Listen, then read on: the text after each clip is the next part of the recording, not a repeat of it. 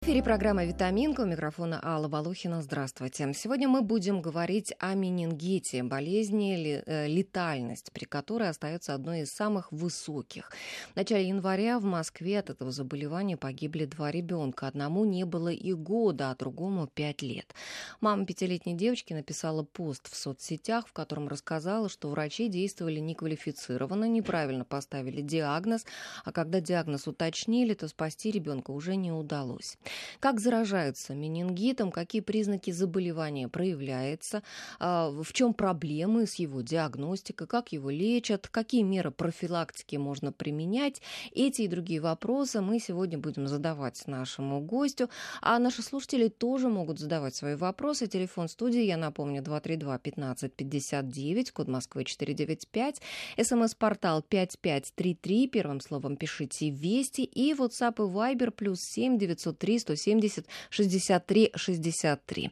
Ну, а в гостях у нас сегодня доцент кафедры инфекционных заболеваний у детей Российского национального исследовательского медицинского университета имени Пирогова, кандидат медицинских наук Иван Коновалов. Иван Вячеславович, здравствуйте. Доброе утро. Давайте начнем с объяснения, что это за болезнь менингит, как возникает она и чем опасна. Да, согласен. В первую очередь, чтобы, скажем так, определиться с реальностью этого слова, нужно понимать, что вот эти сообщения, в том числе в средствах массовой информации, то, как люди понимают да, болезнь менингита, оно является не всегда правильным, потому как те же летальные исходы, которые вы упомянули, они были вызваны не менингитом самим по себе, а болезнью, которая сопровождалась менингитом. Причина летальных исходов, конечно, это сепсис, то есть тяжелое внутреннее поражение органов, вот, и, соответственно, под слово менингит очень часто сваливают целую сборную солянку. Ну, а вот это тяжелое поражение органов, оно же вызывается менингитом? Нет, менингит это поражение мягких мозговых оболочек. Причем оно может быть как за счет бактерий, так и за счет вирусов. И, собственно, до 90% всех этих менингитов мы просто не наблюдаем. Они вызываются вирусными инфекциями и проходят достаточно благоприятно. Вот. Ну, другое дело, что бактериальные менингиты, они то намного есть, тяжелее протекают. То есть да. получается, что а, мы можем переболеть менингитом, даже не зная этого? Ну, нет, не настолько. Другое дело, что когда на фоне тяжелой респираторной вирусной инфекции, например, гриппе или аденовирусной или энтеровирусной, у некоторых детей, вот подростков, например, возникают сильные головные боли, боль глазных яблоков, даже до рвоты. Вот, и это может быть на фоне высокой температуры тела, а потом ребенок выздоравливает. Но с такими признаками чаще всего родители думают о том, что это грипп. То есть ну, вот болит голова, болят глаза, значит, это грипп. А вот тут и будем разбираться, потому что сам по себе вирус гриппа вполне себе менингиты может вызывать. Другое дело, что бактериальные менингиты, они вызываются ограниченным числом патогенов. В частности, вот то, чего вы упоминаете, это менингокок это такой самый частый возбудитель гнойных менингитов просто по его особенностям. А вообще у детей также э, менингиты часто вызываются пневмококковой инфекцией, против которой, например, прививка вообще теперь всеобщее с 2013 года благодаря нашему Минздраву. Ну, прививок мы еще коснемся позже, когда мы дойдем до профилакти... методов профилактики. Сейчас давайте вот еще про природу вот этого менингита поговорим. А, хорошо, скажите, а как вообще вот э, может ли родитель как-то сам заподозрить, что у ребенка вот это может быть менингит? Потому что, ну вот, судя по тому, какие, какие иногда встречаются врачи, врачи, неплохо было бы доктору и подсказать. Угу. Но опять, вот мы должны четко себе понимать, что менингококцемия, то есть генерализованная форма менингококковой инфекции, она может быть и без менингита. И летальные формы, вот эти вот экстренные, а, быстро возникающие, даже в течение одних-двоих суток, вот как было у ребенка э, пятилетнего, да, они могут и не проявляться менингитом вовсе. То есть симптоматики менингита может и не быть. Вот как. Да, и поэтому, когда мы говорим про менингит как причину смерти, на самом деле мы лукавим. Диагноз менингита мы можем поставить пациенту только после э, люмбальной пункции, то есть, когда мы делаем прокол в спинном, мозго... Э, в спинном мозге, получаем жидкость эту, и по определению в этой жидкости возбудителя и признаков воспаления мы можем ставить диагноз менингит. До этого могут быть менингиальные признаки, так называемый менингизм. Например, при гриппе это тоже нередкая ситуация. Поэтому, отвечая на ваш вопрос, можно ли самостоятельно симптомы менингита поставить, вообще это не так просто. В этом случае практически всегда требуется э, врачебная квалификация. Другое дело, что вот эти септические состояния, то есть молниеносные формы менингококковой инфекции, имеют некоторые признаки именно характерные для этой болезни. Вот классические, а именно, да, да. да, классические. Мы можем наблюдать у пациентов резкий подъем температуры тела, ну, вроде как не специфический признак, да, острое нарушение общего самочувствия и состояния. То есть, как правило, дети очень быстро становятся э, вялыми, сонливыми, э, при этом они, естественно, будут предъявлять меньше жалоб, чем более раздражительные и возбудимые дети. Да? Мы тоже с вами должны понимать. И еще таким симптомом очень важным, помимо головных болей, которые тоже могут быть при банальных респираторных инфекциях, э, является раннее появление той самой классической геморрагической сыпи. Геморрагическая означает, что кровь фактически пропотевает в кожу. И вот отличительным признаком является так называемая э, проба надавливанием или проба стаканом. То есть вы берете прозрачный стакан стеклянный, э, надавливаете на сыпь, и если она воспалительного характера... Этим стаканом да, надавливаем. Да, да, да, прозрачной частью. Да. Э, через э, стенку стакана вы видите, если это пятнышко не уходит при надавливании, значит сыпь геморрагическая, а это значит, что процесс который э, присутствует в организме, он системный. И даже если это не менингококковая инфекция, необходимо срочно бить тревогу, вызывать скорую помощь и э, настаивать на дообследовании ребенка. Но я могу вам сказать однозначно, что любой человек, который выпустился из медицинского вуза, увидев геморрагическую сыпь, перепугается раньше вас. Поэтому, когда мы говорим о недостатке диагностики, да, вот как в случае молниеносной формы, мать заявляет, было, на самом деле тут сложно сказать, потому что если бы врачи увидели геморрагические элементы тогда, когда еще у ребенка, ну вот это была острота тяжести, конечно, ее никуда бы дальше не повезли, ее бы госпитализировали, причем, скорее всего, сразу в реанимационное отделение. Ну а вот эта сыпь, она всегда сопровождает менингит или не всегда? Опять вас, к сожалению, поправлю, да, не да. менингит, а менингококковую инфекцию, угу. молниеносную форму. Да, сыпь, э, сыпь практически всегда присутствует. Другое дело, что тяжесть состояния настолько нарастает, что иногда сейчас сыпи нет, а через два часа она уже есть. Вот как. Еще такие признаки есть а, при вот этом заболевании, как тошнота и рвота, да, я читала. Можно ли перепутать а, там с отравлением с каким-то, с, с каким-нибудь ротавирусом?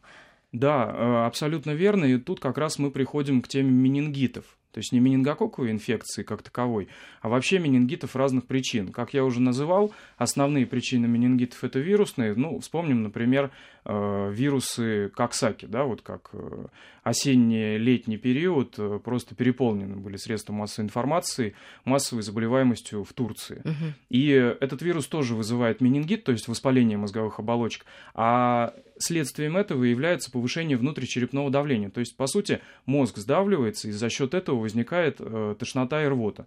В отличие от э, кишечных инфекций, как правило, такая тошнота и рвота облегчения не приносит. Но в целом вы абсолютно правы, что на ранних сроках, когда еще болезнь невозможно дифференцировать, то есть определить, что это, э, такие пациенты, бывает, скапливаются и в кишечных отделениях, да. И потом уже, э, спустя какое-то время, естественно, ставят уже правильный диагноз. А вот еще такой, э, не, специ... Э, такой, не знаю, э, особый признак а, менингитной инфекции а, – это невозможность разогнуть ноги, да, вот я читала в списке. А, это, это у всех проявляется или тоже нет? Не у всех проявляется, потому что вот как раз при крайне тяжелых формах, когда ребенок заторможен, когда менингококковая инфекция сопровождается не только менингитом, но и вот этим сепсисом, менингококцемией, Бывает, что общее состояние настолько слабое, настолько низкий тонус мышц, что вы классических симптомов, вот ригидность затылочных мышц описывается, да, или э, невозможность разогнуть нижние конечности. А что такое ригидность? Давайте Ри... объясним. Да, э, это означает, что идет повышенный тонус мышц. Это связано все, все эти симптомы с тем, что... То есть напряжение да, какое-то, да? да организм чувствует? пытается принять специальную позу, при которой будет запрокинута голова, то есть переразогнута, и при этом ноги должны быть выпрямлены максимально. Вот в таком случае представьте себе э, спиной и головной мозг это замкнутые цилиндры. Если там повышается внутричерепное давление, то организм будет делать все, чтобы это давление немного снизить. И поэтому вот эту трубку, грубо говоря, нужно распрямить. И вот физиологическая поза, ее еще называют иначе поза легавой собаки. Это запрокинутая голова и распрямленные ножки. Иногда они могут быть приведены к туловищу в э, бедрах. Ну, это уже у маленьких детей есть симптом такой э, подвешивания, когда за подмышки берут, и он ножки подтягивает к животу. Это все говорит о повышении внутричерепного давления, но не говорит о причине. То есть, еще раз, да, мы говорим о том, что менингокок как инфекционный агент, вызывает менингиты, но не все менингиты вызываются только менингококком. А чем опасно это заболевание? Заболевание, конечно, опасно остротой, то есть конкретно менингит может приводить, в общем-то, к такому отеку головного мозга, что э, могут нарушаться внутренние структуры, такие жизневажные, как э, дыхательный центр, например, может поражаться. Но в целом могу вам сказать, что менингококковый менингит из структуры менингитов достаточно благоприятен, если мы вовремя начинаем лечить. А вот менингококковая инфекция генерализованная форма, она э, очень опасна развитием ранних осложнений. То есть, как а уже что сказано, значит генерализованной формы? А это означает, что, ну, представьте, возбудитель имеет сродство с слизистой оболочки дыхательных путей, то есть передается воздушно-капельным путем, да? Он проникает на слизистую оболочку, и, соответственно, вызывает там воспаление. 70% людей вообще не знают, что у них менингококковая инфекция, потому что они э, испытывают только насморк, грубо говоря. Так вот, э, у примерно 10% людей из тех, кто был инфицирован, может развиваться уже генерализованная форма менингококковой инфекции, то есть возбудитель проникает в кровь и вызывает там системный воспалительный процесс. Это очень такая бурная реакция, которая подключает все иммунные силы. И зачастую проблема даже не в самом возбудителе, а вот в этой неконтролируемой э, ответной реакции, то есть бешенство иммунитета, можно так назвать, или как э, мы, специалисты, называем это цитокиновый шторм.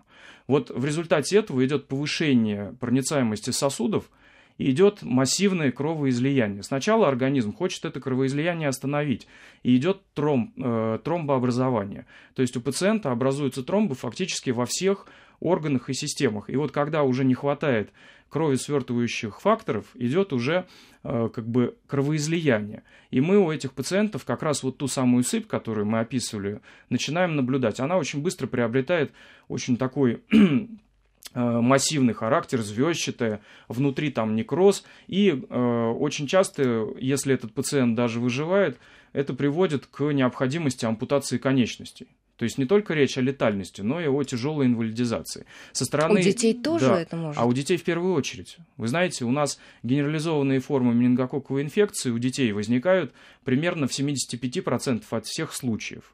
То есть это дети до 18 лет. И чем младше ребенок, то есть младше 5-3 лет, тем чаще у них формируются именно генерализованные формы, которые сопровождаются как раз летальными исходами. Вот если по статистике можно сказать, то среди всего населения летальность составляет где-то от 10 до 15 процентов. Кстати, в нашей стране э, менингококк очень хорошо умеет лечить. Это одни из лучших показателей во всем мире. Это мы еще поговорим. Да, Вы вообще, но, и, да, Иван Вячеславович, да, запугали, да. по-моему, сейчас всех наших слушателей. Таких ну, это ужасы реальность. такие, да, рассказали. Но а скажите, ведь а, менингит, он известен ведь очень давно человечеству, да, и, и давно с ним уже, и давно его изучают, давно с ним борются. И даже прививку уже 40 лет как а, делают. Можно ли победить менингит с помощью, скажем, ну вот э, массовой при вакцинации? И опять вас поправлю, ну, потому как нас постоянно слушают и опять ассоциируют менингит с менингококком. Угу. А большинство менингита это не менингококк. Вот больше, больше менингитов, я думаю, в статистике возникает от гриппа. Чем от менингококковой инфекции. Другое дело, что менингококковая, как уже сказали, она тяжелее протекает. То есть получается, что мы, делая прививку от гриппа, мы таким образом делаем и профилактику менингита. Конечно, одной из его э, частей, да. Но э, вакцинация от менингококковой инфекции действительно была достаточно давно разработана, но массово ее начали применять примерно в 90-е э, годы, не раньше. И, как показывает практика западных стран, это привело к сокращению заболеваний именно такими тяжелыми менингококковыми инфекциями очень-очень быстро, то есть в течение одного-двух лет. Вот классически считался регионом неблагополучным по менингококку э, Ирландия, допустим. И вот они как? буквально в течение двух лет смогли снизить заболеваемость конкретным типом менингокока, а они разные, я еще хотел угу. бы сказать, э, ну, более чем в 10 раз. Это а очень... за счет чего? А за счет того, что они прививали, получали э, формирование иммунитета у людей, и они становились невосприимчивыми к менингококковой инфекции. А вот я читала, что вообще существуют страны, где вспышек менингита не было никогда, и э, привели в пример там Японию и Швецию. Ну, Почему это может быть? Вы знаете, сложно сказать, потому что вообще распространенность менингококка, она всеобщая. И, э, допустим, если брать в пример нашей страны, у нас очень низкая сейчас заболеваемость вообще менингококковой инфекции. Это менее одного человека на 100 тысяч населения. Это крайне низкий показатель. То есть вот Всемирная организация здравоохранения говорит, что низкий уровень это от 2 до 10, а у нас даже ниже. И в таких странах, кстати, рекомендации по всеобщей иммунизации, то есть вакцины профилактики uh-huh. менингококковой инфекции, нет. Но мы ее, тем не менее, в свой календарь по эпидемическим показаниям включили, потому что вот такие примеры, как мы с вами обсуждали, да, вот летальных исходов, они, конечно, у всех на слуху, и, возможно, эмоционально они влияют намного сильнее, чем, допустим, полмиллиона летальных исходов от гриппа ежегодно, да, вот никого это не пугает. Или ротовирусные инфекции, которые считают легкой инфекцией. То есть менингококковая инфекция, конечно, это тяжелейшая инфекция, и просто процент гибели, к сожалению, очень большой, но возникает она, конечно, редко. На данный момент в России где-то от 100 до 250 случаев в год протекает летальных а исходов. сколько э, летальных исходов? Да, а да. сколько заболевших бывает в год? Заболевших очень сложно учитывать, мы понимаем, потому что, как я уже сказал, вот представьте, 100 человек, из них 70 будет вообще просто носителями этой инфекции. Вот из тех 30, которые остались, 70% будет болеть просто насморком. И только вот у единиц может развиваться вот такая генерализованная форма. Менингит, менингококцемия или и то, и другое вместе взятое. Угу. А скажите, вот заговорили о носителях. А сколько человек может носить этот вирус? Бактерию, да? Или бактерию, да. да, не зная сам даже, что он болен, и, и, и быть при этом заразным. Конечно, сколько угодно. Сколько угодно, в том-то и дело. И получается, что например, заразность менингококковой инфекции все же сильно ниже, чем другими инфекционными болезнями, например, а, корью, да, вот то, что сейчас полыхает. Uh-huh. И поэтому этот выделитель, бактерию-выделитель, он может еще долгое время никого и не заразить.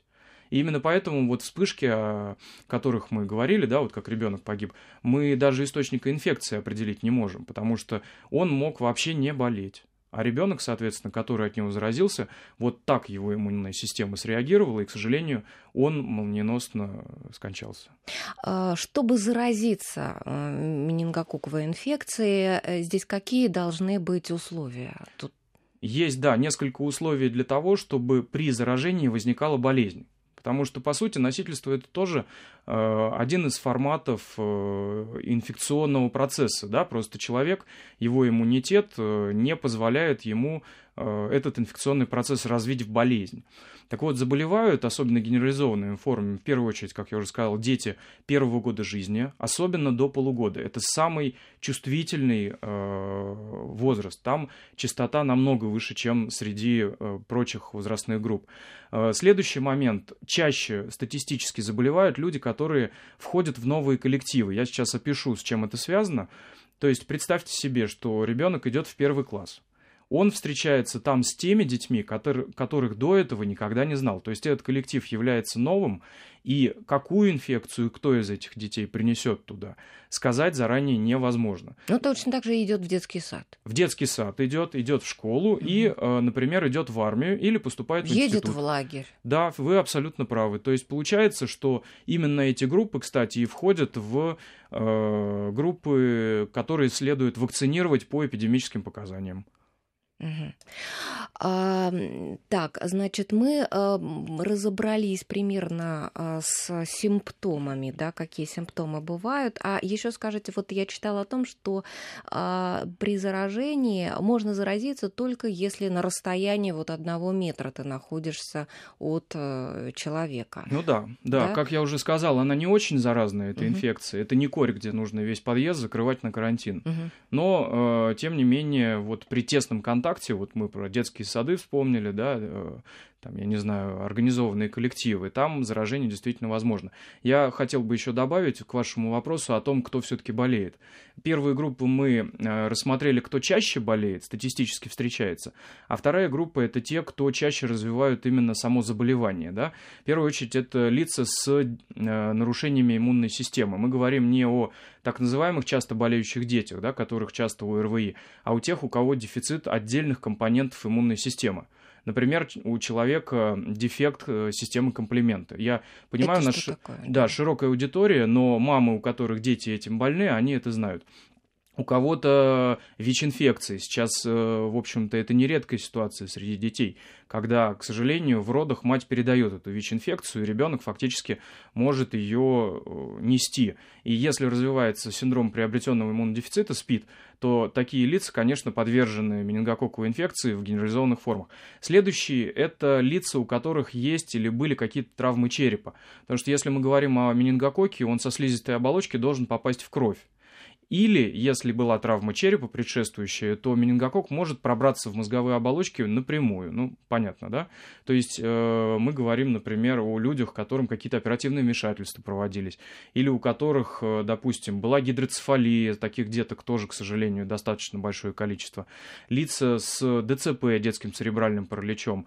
Ну и, э, конечно, это лица с хроническими болезнями, потому что у них в целом скажем так, где тонко там рвется, и любая организм. инфекция, да, может вызывать более такие тяжелые формы заболевания. Угу. А есть еще вот такое утверждение, что а, менингитом чаще болеют мужчины, чем женщин, гораздо чаще, то есть мальчики и мужчины.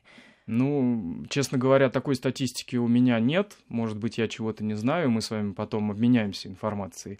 Но, да, наверное, это связано с активностью мужчин. Я только предполагаю, например, э, военные коллективы. То есть э, призывники сейчас все обязаны вакцинироваться именно потому, что среди призывников, ребят, заболеваемость менингококковой инфекцией гораздо выше, чем у их сверстников, которые не в армии. А какой инкубационный период у заболевания? Инкубационный период может разниться от нескольких часов, вот, например, при молниеносных формах, да, которые мы тоже обсуждали, до нескольких дней.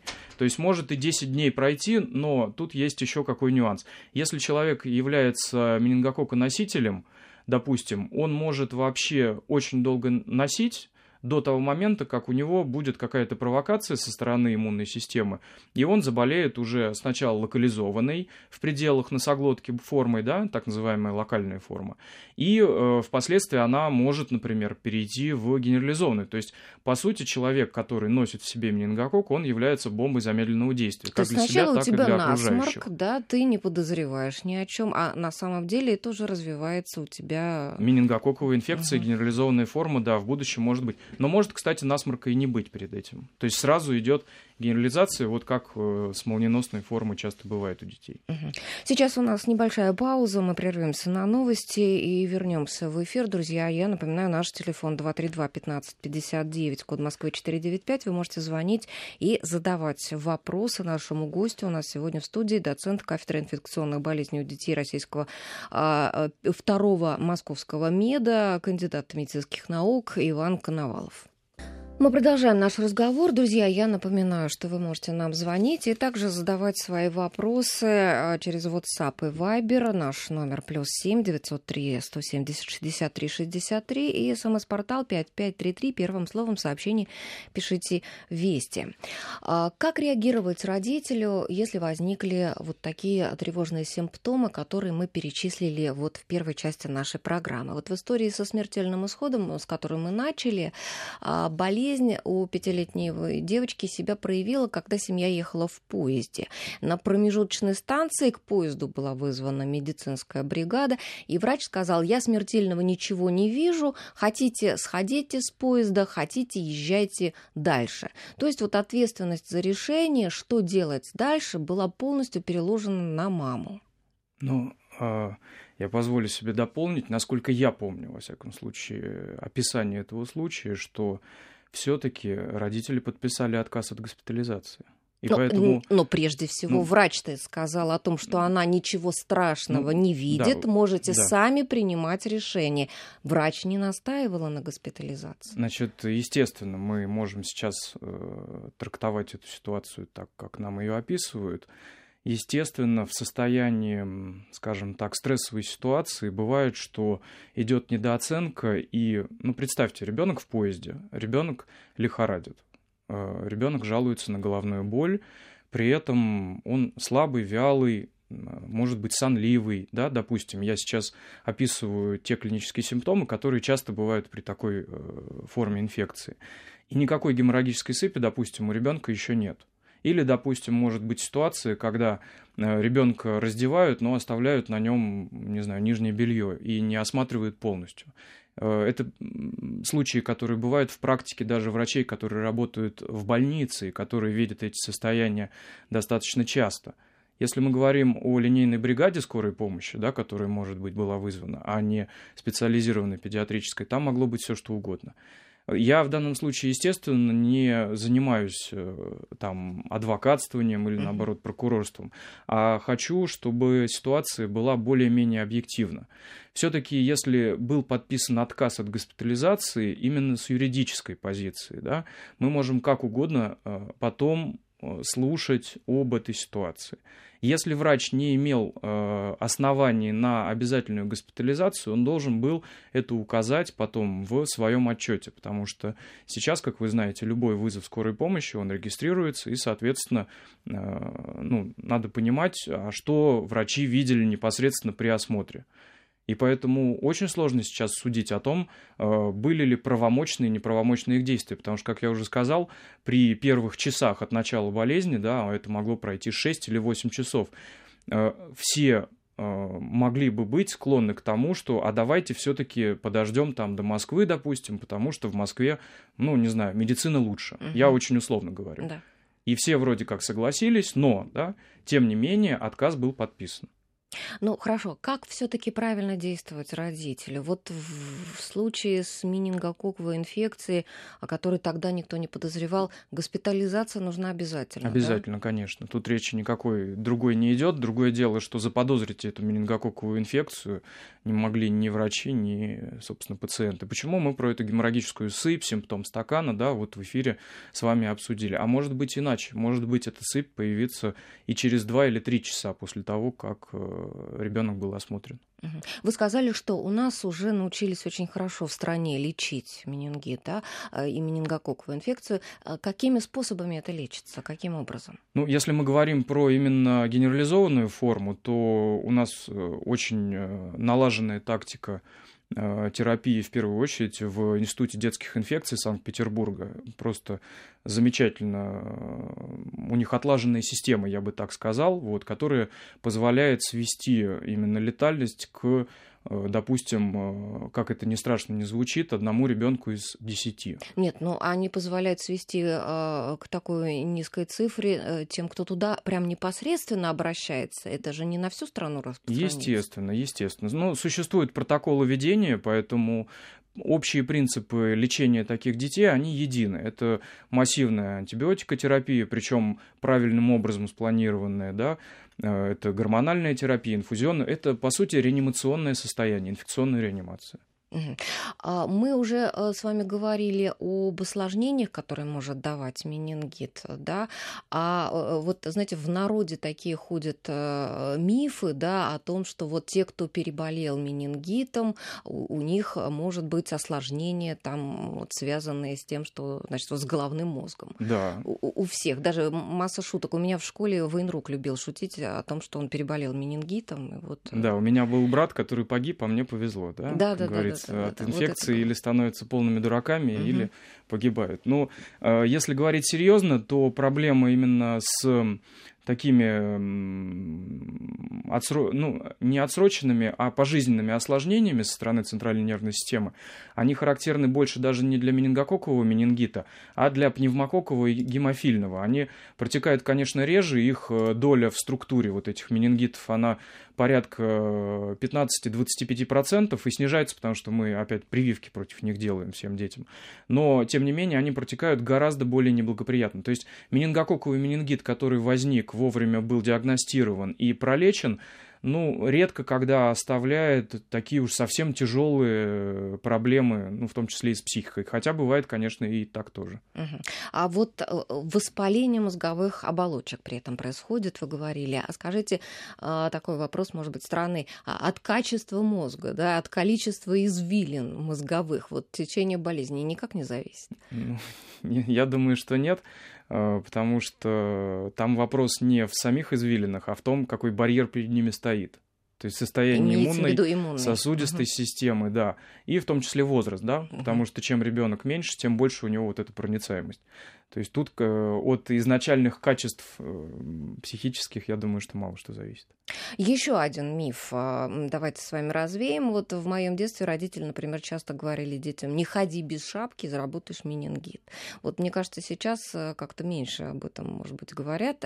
Это ошибочное представление о природе заболевания. С одной стороны, да, конечно, для того, чтобы был менингит инфекционный, нужен инфекционный агент да, точно так же, как и нет простуды, есть ОРВИ, острая респираторная вирусная инфекция. Другое дело, что когда мы ходим без шапки и переохлаждаемся, мы создаем определенные условия, при которых носительство менингококка, помните, о чем я говорил, может перетекать уже именно в менингит. И тут тогда получается этот анекдот или шутка, она имеет место быть. Ну, естественно, что у нас не все заражены менингитом, менингококком, я прошу прощения, и поэтому менингит будет не у всех, кто шапку не носит. Но, с другой стороны, почему мы забываем о том, что причина переохлаждения детей – это не, закрытый лоб, не закрытые кисти и стопы. То есть все остальное на самом деле может быть практически не утеплено, как вот наши товарищи, у которых дорогое отопление, да, там, например, в Великобритании, прекрасно mm-hmm. представляют, что самое главное это шапка, перчатки и хорошая носки. обувь. Ну, носки, обувь mm-hmm. и так далее, да. А сверху можно какое-то термобелье, и этого вполне достаточно. Получается, что это сезонная болезнь, да? Чаще болеют зимой менингитом менинго... и менингококковыми инфекциями. Вот, здорово, научил вас, да? Вот, получается, да, что в нашей стране мы резко меняем климат, да, 4 сезона. У нас, конечно, заболеваемость, она выше в осенне-зимний, весенний период, то есть когда холодно и когда Э, человек с симптомами кашля и чихания может распространять эту инфекцию вокруг. А в странах, например, Африки, которая является эндемичной, да, есть такое понятие менингитный пояс. Вот у них тоже такая путаница в терминах. Это южнее Сахары, прямо по всей, э, по всему африканскому э, полуострову очень высокая заболеваемость менингококковой инфекции, то есть порядка больше 100 человек на 100 тысяч. То есть каждый тысячный человек эту инфекцию может болеть. Вот, у них, конечно, это от сезона не зависит. У нас зависит. Так, а, хорошо, давайте теперь уже а, поговорим, наверное, о профилактике. Вот скажите, ну вот обычные медицинские маски, они могут быть эффективными? В какой-то степени, конечно. Но опять, когда мы применяем маски, мы должны понимать, что максимальная эффективность, когда мы больного человека э, укутываем в маску, и все его, извиняюсь, частицы слюны и слизи из носа, они будут оседать на его же маске изнутри. И это является эффективной профилактикой для, против заражения окружающих.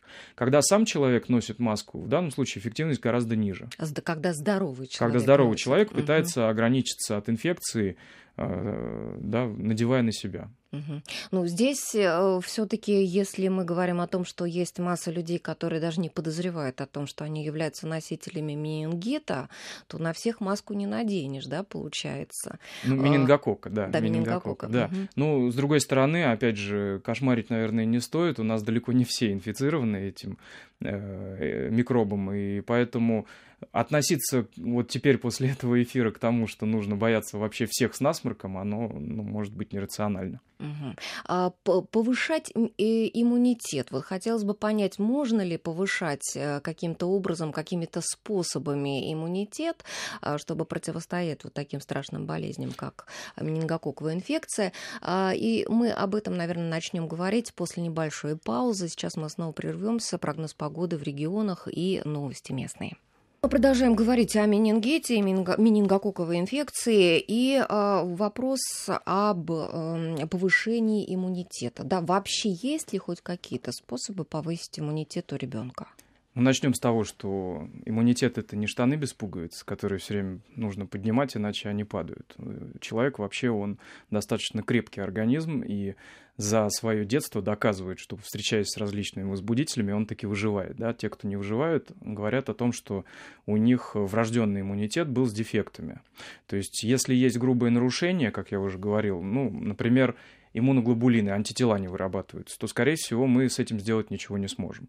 Если у человека, например, спит, то на данный момент существует эффективная терапия, которая фактически этих детей э, выводит на уровень практически здоровых. Вот. Нет, а если ребенок да. вот просто часто болеет, да, а в, в аптеках масса продается угу. иммуномодуляторов, да. иммуностимуляторов да. и так далее. Вы знаете, да, я понял вопрос. Дело в том, что дети, которые часто болеют, потому что они часто сталкиваются с инфекциями впервые, например, в детском саду, это говорит о том, что у них иммунная система как раз-таки работает, у них нет падения иммунитета. Другое дело, что они должны выздоравливать как следует. Им время нужно давать, а не отдавать сразу в детский сад обратно. Недолечено. Конечно, угу. да. Но это же не повышение иммунитета разными средствами. Просто ребенка в покое оставьте, чтобы он имел возможность восстановиться. Вот. Профилактика менингококковой инфекции, конечно, это не имеет никакого отношения. Вообще профилактикой, если мы говорим, бывает двух типов. Она, э, с одной стороны, бывает э, плановой, бывает экстренной, Плановый – это когда человек абсолютно здоров, и мы что-то делаем для того, чтобы при встрече с возбудителем он был готов во всеоружие. В данном случае работает именно вакцинация.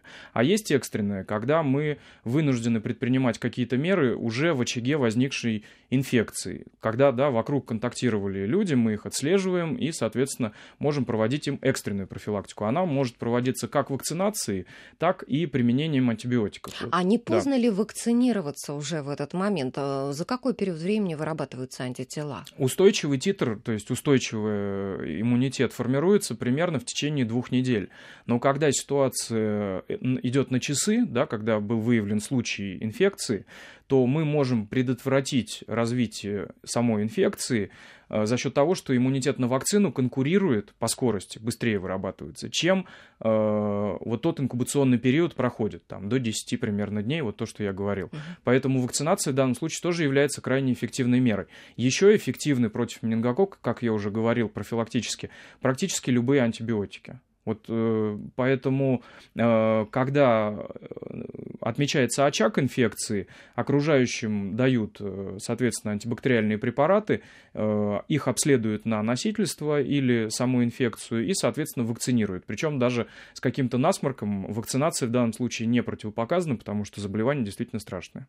А в графике а, прививок в нашей стране вот от, менин... от менингита и менингококковой инфекции есть ли прививки? Или это не обязательными считаются прививками? У нас вообще нет понятия обязательных прививок, потому что любая мать может подписать отказ от вакцинации от любой инфекции. Но если мы говорим о не только менингококковом менингите, а, например, о туберкулезном, о пневмококковом, о гемофильном менингите, о менингите полиомиелитном, то есть другие инфекции, э, которые могут вызывать менингит. Все эти вакцины давным-давно существуют. Ну вот от пневмококковой ввели с 2013 года. Крайне эффективная мера оказалась. А против менингококковой инфекции действительно она не внесена в плановый календарь, но внесена в календарь по эпидемическим показаниям. Разница в чем? Э, в плановый календарь входят прививки, которые обеспечивают бесплатно всех детей. А вот по эпидемическим показаниям их финансирует или регион, в котором идет вакцинация, или, соответственно, лица прививаются самостоятельно за свои собственные деньги. А вот, кстати, о деньгах. Говорят, что а, прививка достаточно дорогая, да? Это действительно так. А то есть стоит? введение плановой вакцинации было бы самой дорогой вакцинацией из всех. Именно поэтому на данный момент, видимо, мы еще не готовы, потому что если мы заявляем о том, что мы делаем эту прививку по нацкалендарю, значит, мы должны ей обеспечить всех бесплатно.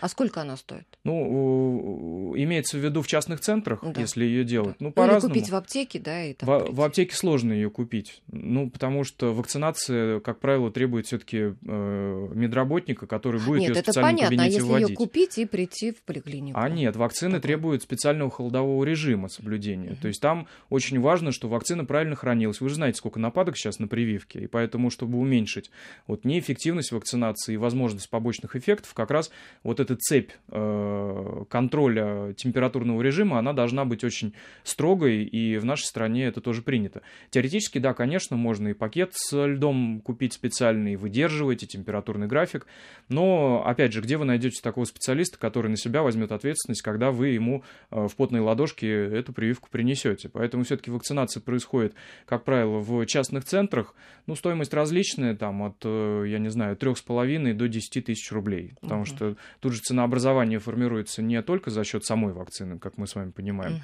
у нас же капитализм, правильно? А, понятно. А скажите, вот вы бы рекомендовали а, делать вот таким образом, просто пойти, заплатить денег частным образом, сделать эту прививку, не дожидаясь, пока случится эпидемия? Ну, естественно, естественно. Если у семьи есть на это возможности, то профилактика вот такая плановая, это крайне эффективная мера. Другое дело, что прививок, по сути, в своей, по структуре существует два типа. Ну, мы не берем то, что их разных серогрупп много, менингококков, да, самые агрессивные 4, 5 вернее. Против 4 в России вакцины зарегистрированы. Все, кроме Б. Б сейчас пока только за рубежом есть вакцина. Так вот, э, принципиальная разница между вакцинами заключается в том, что одни работают примерно 2-4 года, это полисахаридные. И работают они только если мы их вводим детям старше двух лет. А я уже говорил, да, что дети именно раннего возраста на, наиболее жизнеугрожающие.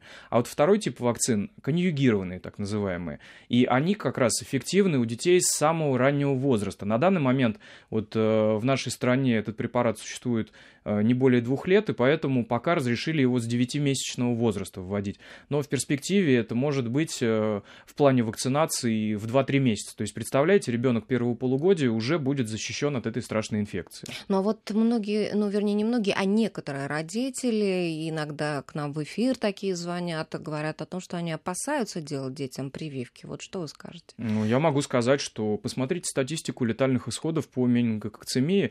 Просто проблема в том, что те случаи летальных исходов, которые мы сегодня да, упомянули, два, например, в, к сожалению, в статистике они ну, фактически растворяются, потому что у нас э, смертность-то детская, в общем-то, от других проблем совершенно, которые мы почему-то тоже забываем. Туберкулезом болеют и погибают, менинго, э, менингококковые, гриппозные инфекции болеют и погибают.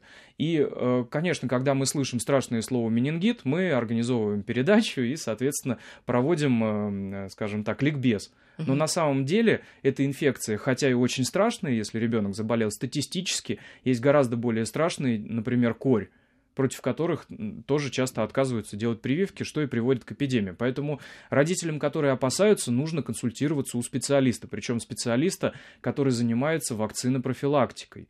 Очень часто, да, родителям рассказывают о том, что прививка не работает, хирург, невролог, иммунолог, которые напрямую, в общем-то, с этой инфекцией не сталкиваются. Идите к тому специалисту, который видел эти болезни. А как называется этот специалист? А, это или специалист по вакцинопрофилактике, это может быть инфекционист, или это может быть педиатр, у которого тоже, если на участке происходит вспышка менингокока, он будет вам крайне признателен, если у этого ребенка будет в карте написано «вакцинирован».